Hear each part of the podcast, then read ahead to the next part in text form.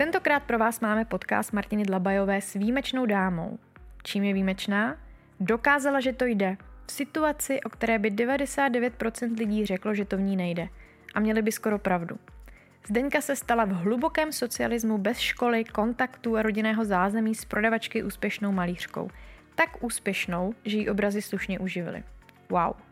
Poznejte Zdeňku Holejšovskou.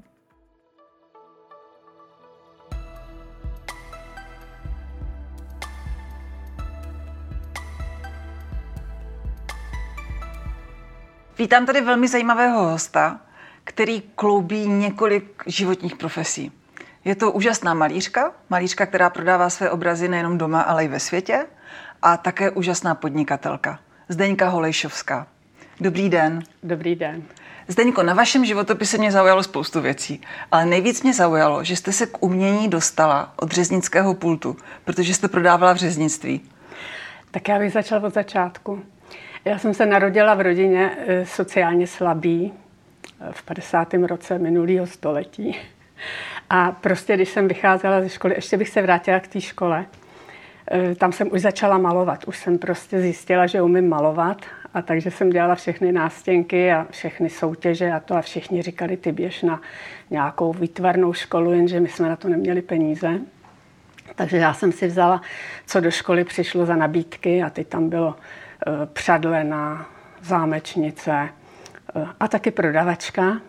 A tak jsem tak zhodnotila, že asi se nejvíc hodím na tu prodavačku, protože já jsem věděla, že já prostě nemůžu do žádný školy jít. Já neměla na boty, já jsem neměla kabát.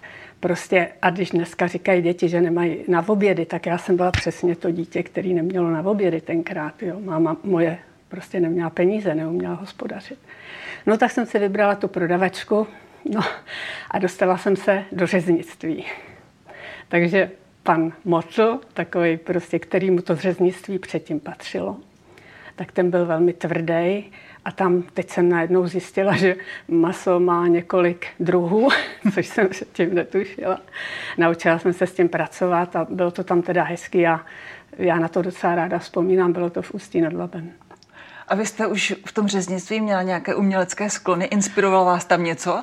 Je, je to to, že třeba já miluju řeznický papír, protože já jsem z řeznické rodiny, a můj, můj dědeček měl řeznictví, takže jsem taky měla takovou inspiraci jako z toho masa a z, těch, z toho balení tam. To vás inspirovalo? Hlavně jsem já, protože jsem uměla malovat, tak tam to využili tak, že jsem psala samozřejmě cedulky, popisky, že jo. Šunkový salám, kabanos, všechno hezky. A pak, protože jsem taky měla hezký nohy, tak jsem musela do výlohy mít výlohu, protože pan Motl to užíval po všech stránkách. Jo. To byl prostě živnostník rozenej. No. Tak to vypadá, že i pan Motl měl umělecké sklony teda. Asi. Když se vrátím k tomu vašemu dětství. Vy jste řekla, že jste neměla úplně lehké dětství. Ono se říká, že děti, které nemají lehké dětství, tak rychle dospějí. No, můžete to potvrdit? Já myslím, že to je pravda, protože musí. Já prostě, když mě bylo už, já nevím, jedenáct, tak můj táta e, měnil zaměstnání a asi dva měsíce neměl výplatu, protože přecházel někam do Ostravy a to, e, na montáže. No a tak moje máma koupila plátna a já jsem malovala růže, labutě, Mickey Mouse. Ona to o výplatu vzala do práce, tam to prodala za dvacet pět korun kus a měli jsme druhou výplatu. A to mi bylo asi jedenáct. Tak jsem poznala, že prostě se musí člověk snažit, aby něco dokázal, měl. A já jsem uměla malovat, pro mě to nebyl problém, akorát jsem ze školy musela jeden den zůstat doma. A myslíte si, že tehdy jste už cítila, že se chcete z těchto poměrů vymanit, že chcete, no to určitě, chcete jít nějakou to jinou určitě. cestou, svou cestou, a tam jste měla nějakou svoji motivaci se tou cestou vydat? Motivaci, no. Já jsem nic z něho neuměla. Pro mě to bylo hrozně jednoduchý. Ty děti dneska mají takových zájmů, oni rodiče posílají do všech kroužků. Já jsem uměla jenom malovat. A ještě ke všemu moc, moc nešla matika, fyzika. Takže to malování, tam jsem excelovala, tam jsem byla nejlepší. Takže to se mi líbilo, to mě povzbuzovalo hrozně moc. Dobře, ale přesto měla jste talent, na, malovala jste, věděla jste, že to je to, co umíte, co vás baví. Na druhou stranu jste se musela nějak živit, takže jste dělala prodavačku. A kdy jste si uvědomila, že můžete být profesionální malířka a že můžete prodat obrazy? Třeba kdy jste opravdu prodala první obraz, kdy jste si řekla, tak, tak já jsem malířka a, a lidi si ode mě koupí obraz? Víte co, uh, úplně první můj, můj obchod byl, když jsem za, za mým mužem uh, jela prostě na vysokou školu, tam byl kachekran a oni chtěli uh, na ty sloupy namalovat uh, kostlivce, který prostě bude tam nápis. Teď si nespomenu přesně, jak to bylo, ale něco jako i, i mrtvý musí jít na kachekran, nebo kostlivec musí jít na kachekran. Mělo to být takhle, byly to velikánský sloupy a já jsem to namalovala a oni mi za to dali asi tři sta korun. Tak to mi bylo asi osmnáct, jo. Ale jinak jsem pořád, tak trošku jsem tam něco prodávala, ale když mě bylo dvacet pět let, to už jsem byla vlastně po druhý vdaná, tak jsem prostě na Silvestra, jak lidi mají předsevzetí, tak já jsem si sedla a říkala jsem si, ježišmarja, už je mi dvacet pět, já pořád maluju, ale k ničemu to jako nevede, co, co já budu dělat, to není možný, něco se musí stát, takový předsevzetí, jo. No a ten rok se opravdu předsevzetí splnilo, protože nějaký někdo mě prostě, já jsem chodila malovat k jednomu malíři, který maloval krajiny, Leopold Musel se jmenoval, a ten měl kamaráda v Buenos Aires, ten měl galerii, Carlos Hahn. A tenhle ten prostě projevil zájem o moje obrazy. Tak já jsem namalovala asi osm obrazů velikých.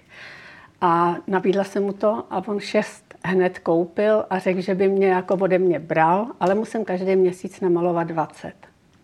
No hele, normální člověk by se toho lék, protože to byly... To byla galerie v Buenos Aires na hlavní třídě skoro, jo, taková prestižní. A teď já jsem neměla žádný zkušenosti, že jo, já jsem všechno, tak ten, ten pan Musil mě teda uh, radil, jo. Ale uh, pustila jsem se do toho prostě strašně odhodlaně. A teď si představte, že my bydleli v paneláku. Já jsem tam měla takový malý stolek, na ten jsem si vždycky položila, on to chtěl na deskách, protože v Argentíně se hrozně mění vlhkost a tak, tak to chtěl na deskách. A teď já jsem koukala na popelnice, přeplněný, a malovala jsem lodě, kytky, prostě zpěvačku, jak hraje na kytaru, jo. Vůbec mi, já jsem měla fantazii, takže mi to nevadilo, jo. Prostě jsem si to uměla představit a u těch lodí už jsem zůstala a ty mi zůstaly na celý život, tak. Jsem asi v minulém životě byla nějaký pirát. Tak lodě, to je velká symbolika života. To je i ta odvaha prostě lodě, vyplout z přístavu a zase se mít kam vrátit. Lodě, dům a slunce. Mm-hmm. To na mých obrazech hodně se opakuje. A mě teď zajímá, když třeba odešla první zásilka do té Argentiny. No, si no, jak jste se cítila? Euforii no, no. představit. No. Jo, hlavně za to byly peníze, že jo. No a teď ani nevím, jestli se o penězích má mluvit tady. Ale prostě vy, vy si musíte věřit, musíte, musíte to zkusit hlavně. Samozřejmě, že, se, že tam byla závist, protože první honorář mi přišel ve obálce takhle. Byly to bony, vy to nemůžete pamatovat, to byly pamatuju, tuzexové pamatuju. bony. A teď tam na té obálce byla moje adresa a tam vevnitř byly ty bony a bylo na té obálce napsáno pět tisíc bonů. To si neumíte představit, co to udělalo v Sázavě, kde jsem bydlela. Teď pošťák, že jo, na poště. A to, no, nebylo to dobrý. No to jsem se vás chtěla zeptat, co taková jako ne, ne, nepřícnost lidí, závist, jak jste se já s tím to vyrovnávala? Já jsem si toho nevšímala, prostě mě to... Já jsem se pak rozhodla, že se musíme odstěhovat do Prahy. Můj muž začal dělat na ministerstvu průmyslu a bydleli jsme ve Zlatnický. No a už to bylo jako i lepší, tam už vás lidi moc tak nesledujou, ale tady v té Sázavě to bylo krutý, no. Hmm, to, to je mě líto a myslíte, že máte nějaké, nějakou zkušenost jako vyloženě někoho zlého, něčeho úplně nějakou nepřejícnost, která vám, někdo, kdo vám podrazil nohy, ale jestli někdo, jo, kdo tak vás já jsem klamal. Na to zapomněla. Mm-hmm. To, to se nesmíte rozptylovat. Mm-hmm. Prostě... Na mě to nezanechalo nějaký následky, takže jsem to... To je dobrý recept, nenechat se rozptylovat. Akorát zlým. Ten malíř, co mě učil malovat, teda ty krajiny, který mě taky docela živily, protože já jsem pak začala dávat hned do díla. A tady zase tyhle, ty, co chtěl Carlos, chtěl takový obrazy, jak jsem vám říkala, lodě a tohle, ale v díle ne. Tam jste musela umět krajinu a musela jste umět prostě něco, jo? Oni museli vidět, že ten malíř umí. Mě ještě zajímá, v té době přece samozřejmě existoval ten svaz výtvarných umělců. Mm. Bylo to všechno hodně složité, asi bez rudé knížky bylo těžké se prosadit v tom oboru. Nebylo. Jak, jak to fungovalo, jak to bylo, jak ta doba, taky jste si musela vyšlapat. A, a... To víte, že jo, já mm. jsem byla hrozná. Já jsem zjistila v roce sedmdesát šest, že kdo není pod Českým fondem výtvarných umění, takže a nemá průkazku, tak zaprvé jste si nekoupila barvy, ty vám neprodali v tom krámu. Ale taky jsem zjistila, že nemůžu dávat do díla. Jo, do té doby jsem dávala a prodávala. Najednou konec. No tak já jsem, to se jmenovalo evidence a vždycky jste musela předložit, já už si teď nepamatuju kolik, ale dost, pět obrazů třeba, jo, a kresby. A žádalo dvě stě lidí třeba a brali dva. Umíte si to představit? A teď si představte, že já jsem to tam dala, oni mě to vyhodili. Tak já jsem se, se šla zeptat na ten fond a oni mi říkali, takový hodný ženský tam byli a radili mi a říkali, no vy máte právo až za tři roky, ale tak požádejte o výjimku a hned můžete předkládat za půl roku. Tak já jsem to vždycky, jak mě vykopli, tak jsem hned zase požádala o výjimku a další půl rok jsem předkládala. A když jsem to udělala asi po čtvrtý, tak mě to dali. Hmm. No. Jo, a to jsem vám chtěla říct, že s tou knížkou. Já jsem to nepotřebovala, já jsem dávala do Artcentra a tam se, když se to vozilo do té Argentíny, pět let jsem to dělala, pak mi ten galerista umřel. Já jsem ho nikdy neviděla živýho teda. Jsem se chtěla zrovna zeptat, jestli jste ji nepotkala, no, nepotkala. Škoda, no. Hmm. Ale jednou jsem s ním mluvila telefonem, aha, byl aha. ve Vídni a zavolal mi. Aha, jo. Aha. A když jste dávala do Artcentra, tak se vás nikdo neptal, jestli jste... Uh-huh. Uh-huh. Je to nezajímalo. Mm-hmm. A já jsem to ještě dělala tak, že já jsem si to namalovala, já jsem si to fotografovala e, na diáky a do Artcentra jsem přinesla už vybraný obrazy, takže oni jenom to zabalili a měli tolik jako já. Mm-hmm. Takže oni mě měli rádi. Tam byl pan ředitel Nogol, to byl kamarád toho Carlose Hahna, tak to všechno aha. bylo takový to mm-hmm. e, spojený. A pak ten Carlos ale dostal rakovinu plic a umřel mi, no, mm-hmm. když mi bylo třicet. No a potom teda v tom Artcentru tak nějak cítili asi, že by třeba ještě něco mi mohli pomoct, tak mi začali posílat galeristy ze Švýcarska, to a chytce Japonec. Uh-huh, uh-huh. Ten přišel. Takže prostě z Argentiny do Japonska. No to je zajímavý, že uh-huh. jo, tak no úplně jiná kultura, ale uh-huh. já se přiznám, že k tomu Japonsku jsem vždycky už i od malinka měla nějak uh-huh. blízko, jo. No. A, t- a mění se něco, když víte, že když jste něco malovala a šlo to do Argentiny a, a, no, zásadně, a teď velikost. Do, takže úplně musíte velikost. Změnit velikost. No, do té Argentiny jste posílala devadesát krát šedesát, osmdesát krát šedesát, sedmdesát krát padesát bylo nejmenší. Jo? Kdežto do Japonska dvacet krát patnáct, dvacet krát třicet. Jo. Teď už tam posílám taky velký, ale když jsem začínala, tak, tak to bylo tak, takhle malý. No. A co myslíte, že inspiruje takovou japonskou kulturu uh, v tom, v něčem, co se oni namaluje, mají, co vznikne ve střední Evropě no, vlastně? Oni jsou, Japonci jsou nafoukaný národ, to musím teda říct a můžu to potvrdit, jo. Ale oni hrozně mají rádi Evropany, jo. A nejvíc ze všeho Francouze, ty prostě úplně milujou. Jo, proto Radka Fišarová taky třeba, když přijeli, tak jim zaspívala francouzský šanzony a byli úplně vedle. A, e, takže oni jako vás berou jako, jako nositele nějaký té evropské kultury, zřejmě si tak já představuju. Mm-hmm. Já jsem tam jeden čas byla úplně kytkovej malíř, samý kytky prostě, furt jen kytky. Mm-hmm. Prahy jsem malovala a teď už taky došlo na ty lodě.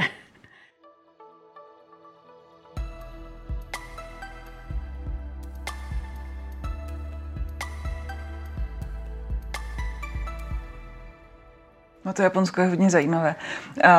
Já teď přemýšlím, když jste vyprávěla o těch překážkách, které jste musela zažít v těch sedmdesátých letech třeba, to vás vlastně jako i inspirovalo ten talent, to ještě možná více jako jako motivuje, protože máte ještě větší chuť to překonat. Myslíte si, že v dnešní době třeba takový mladý umělec, který začne a má všechno na dosah ruky, může cestovat po světě, může se inspirovat, může potkávat galeristy nebo může prodávat přes internet, koupí si barvičky kdykoliv, kdekoliv, což vy jste nemohla.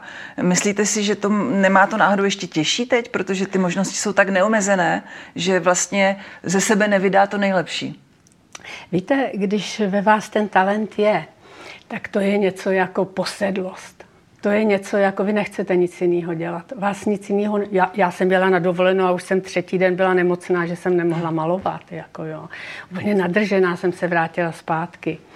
Takže já si myslím, že když to v někom je, tak když má ty dobré podmínky, tak může toho víc dokázat. Já jsem trošku tím, že jsem, já jsem letos vlastně dělám čtyřicet let do toho Japonska a vlastně čtyřicet let tam byla výstava. Furt pořád. Jo, to nebylo jednou za čas. Pořád mm. ta, se mm. to posílalo mm. a furt se to mm. takhle točilo. Jo? Takže ty lidi dneska, nechci říct, že to mají e, lehčí, vůbec ne, protože oni jsou rozptylovaní těma mm. věcma okolo. Já jsem to měla jednodušší, že jsem šla takhle. Mm-hmm. Jo. A t- když mluvíte o tom talentu, já teda talent e, miluju a ráda podporuju talentované lidi v jakémkoliv oboru. Protože talent mm. existuje ve všech oborech. Jak to vůbec poznat u člověka, že má ten talent? Je to tak, že to cítíte? Vy, jo, vy myslíte když, ten člověk, ano, jak to má poznat. Ano, když vy o tom mluvíte, tak to, to opravdu cítíte. Že, že je to, jak kdybyste cítila, že to byl ten váš talent. No prostě vy nemáte na nic jiného vůbec myšlenky. Jako vy chcete, pokud chcete malovat, tak chcete pořád malovat. Prostě rozumíte, zpívat, to jsem neuměla. Nic. A poznáte, jsem neuměla. Poznáte talent i u jiných lidí? Já myslím, že jo. Poznáte? No hlavně je to ten zápal, že vidím, že to toho člověka uh-huh. baví. Uh-huh. Jo? Uh-huh. Že prostě, když to dělá, jak je šťastný a teď přijde a ukáže mi to, jak to vypadá, tak vidím, že má talent, že prostě by to chtělo rozvíjet. Ten, ten zápal je moc Někomu důležitý. Musíte trochu uh-huh. pomoct a někdo prostě je rváč a dokáže uh-huh. Uh-huh. sám. No a teď se dostaneme k něčemu dalšímu. Vy, vy samozřejmě, když o tom mluvíte, tak to je úplně umění, je celý váš život, ale vy máte ještě jiný život. Vy podnikáte a jste úspěšná podnikatelka. Máte velkou firmu. Já vás, já vás Jak musím... jste se dostala k podnikání? No, tak to jo, to je lehký. Dělala jsem výstavu v Německu. A když jsme seděli u stolu v hospodě, slavili jsme vernisáž, tak tam vedle seděl nějaký pán, který měl fabriku na zrcadla a můj muž je vlastně studoval silikáty, tak se s ním nějak dal do řeči. No a ten pán tam vlastně zdědil tu fabriku po tatínkovi a potřeboval, hledal nějaký nový trhy. A to bylo asi rok po revoluci a on docela jako, že by šel sem k nám. Takže s mým mužem založili firmu. Jenže e, začátku to bylo dobrý. Pavel přestal pracovat na ministerstvu a začal se věnovat tomuhle. Byli jsme dva a zjistili jsme, že, že prostě se uživíme. Mm-hmm. No a tak jsme pak pomalinku přibírali zaměstnance, protože už jsme to nestačili, že jo. No ale asi v roce devadesát sedm jsme ten Němec e, prostě začal utrácet víc peněz. On utratil vždycky ty peníze, které nám měl poslat. Takže jsme zjistili, že to tak nepůjde. Takže jsem založila firmu já a vlastně jsme tam to opustili a už jsme měli jenom svoji firmu Amiro, kde teda hlavní slovo má, měl vždycky můj muž, který je chytřejší než já. Že jo? No rozhodně v tomhle oboru. Jako jo. A já jsem byla spíš ten obchodník trochu v tomhle. Jo. V taškách, ve kterých jsem roznášela obrazy po galeriích, tak jsem nosila zrcadla, nabízela jsem to prostě ve všelijakých krámech a to. Ale ty začátky byly rozkošný, no. Když tak jsi... já, já mám provokativní otázku. Jak, jaký je rozdíl mezi tím prodat kus masa, prodat obraz a prodat zrcadlo? Absolutně žádný. Musí vám ty lidi věřit, že to maso je čerstvý, že ten obraz je dobrý. A že to zrcadlo je nejlepší. Že vy jste nejenom talentovaná malířka, ale také talentovaná prodavačka, talentovaná podnikatelka. No, asi před dvěma lety jsem podnik rozdělila. Dala jsem dceři něco a manželovi a já už se jenom chci věnovat malování. Vidíte, ale... a tam mám hned dvě otázky. Jedna je, mě hodně zajímá, protože je to problém vlastně v celé Evropě a je to předávání podniků z generace na generaci. Ne, ne vždy je to jednoduché, protože někdy děti nechtějí dělat to, co dělali rodiče, někdy k tomu nemají vztah, někdy naopak tím životem jsou donucení. V těch typických třeba rodinných firmách v západní Evropě ty děti s těmi rodiči žili už od malička tou firmou, takže vlastně je pro ně úplně logické, že v té firmě skončí.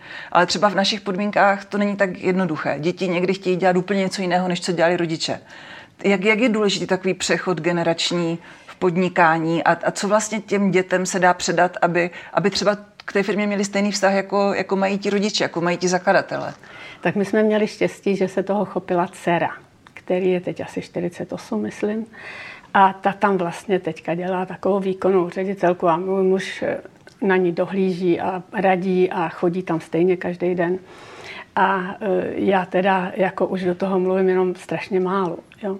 Ale máte pravdu, že v tomhle je to těžký, protože my jsme se daleko víc snažili s Pavlem. Když jsme to začínali, když jsme prostě rozjížděli tu firmu a to, tak jsme tomu dávali úplně všechno, když to moje dcera má koně.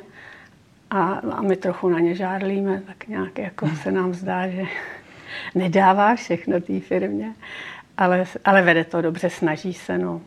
To je právě zajímavé, protože to jsou ty generační rozdíly. Možná čím tady vidím, čím mladší lidé dneska kolem mě jsou, tak tím více si váží nějakých svých koníčků, své rodiny.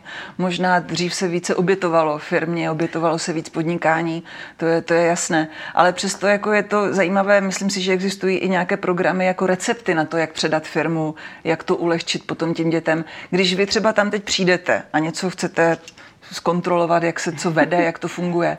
Máte tendenci dceři radit nebo jí říkat, já bych to udělala no, úplně jinak, nebo si jenom myslíte, že byste to udělala jinak? Neustále s ní mluvíte o tom, pořád, jo. Prostě to jsou denodenní telefony, pokud tam můj muž není, tak s ním mluví aspoň telefonem, nebo kamerama se dívá, mm, jak, jak mm. fabrika funguje, mm, jo, a to... Mm, To je denodenní styk. To není, že bychom se tam šli podívat jednou za čas. Já jsem tam zrovna byla včera, předělávala jsem tam truhlíky z KitKaba. Protože to se taky musí, no. Zdeňko, co ještě v životě všechno chcete stihnout? Jaké máte cíle?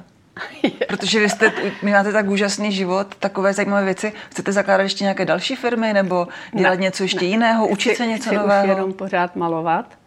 A byla bych docela ráda, prostě, kdybych i tady uspěla na této scéně český, protože tady jsem to zanedbala trochu, no, ale já jsem měla hezký život, takže mě to zase tak nevadí a příští, příští rok budu s mým mužem padesát let. Uděláme, uděláme, děkuju, uděláme oslavu, tam přijdou zaměstnanci a všichni, no. Máme je rádi, oni jsou, oni ty lidi, některý v té fabrice opravdu se snaží, jo. A to byste nevěřila, to třeba máme tam takovou šéfovou teď, která vyšla od řezacího stolu, holka, která nemá na to vzdělání a ona nám to vede tam skoro, jo. Lucie naše dělá obchod a ona dělá vlastně tu, tu mm-hmm. organizaci mm-hmm. na té hale a tak. Mm-hmm. Takže, takže jak je v životě důležité se obklopit dobrými lidmi, protože vy jste teď zmínila dva důležité lidi, vašeho muže, jako no. padesát let je hodně, to je opravdu klobouk dolů.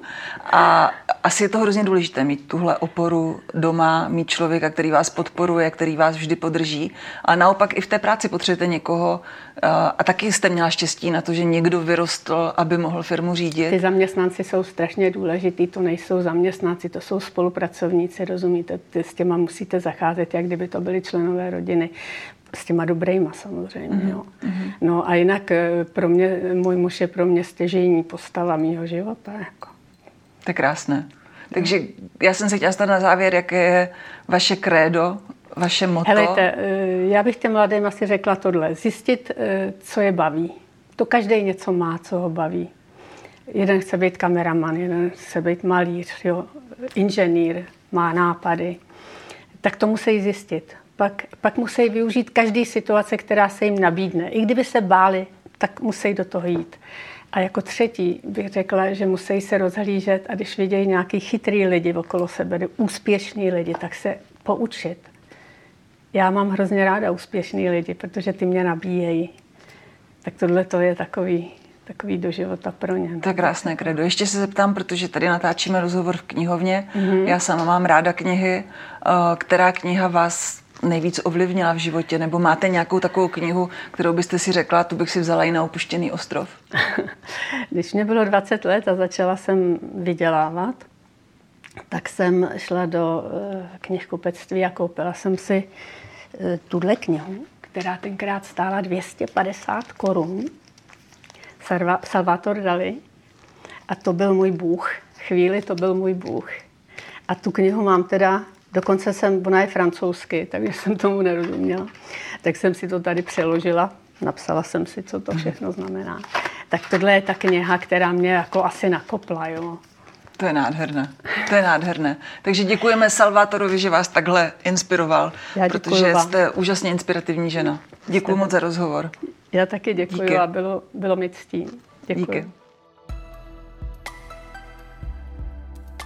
Poslouchali jste další díl podcastu, který je určen všem, kteří věří, že to jde. V rozhovorech Martiny Dlabajové s hosty, kteří už řekli jde to. Tak ahoj zase příště.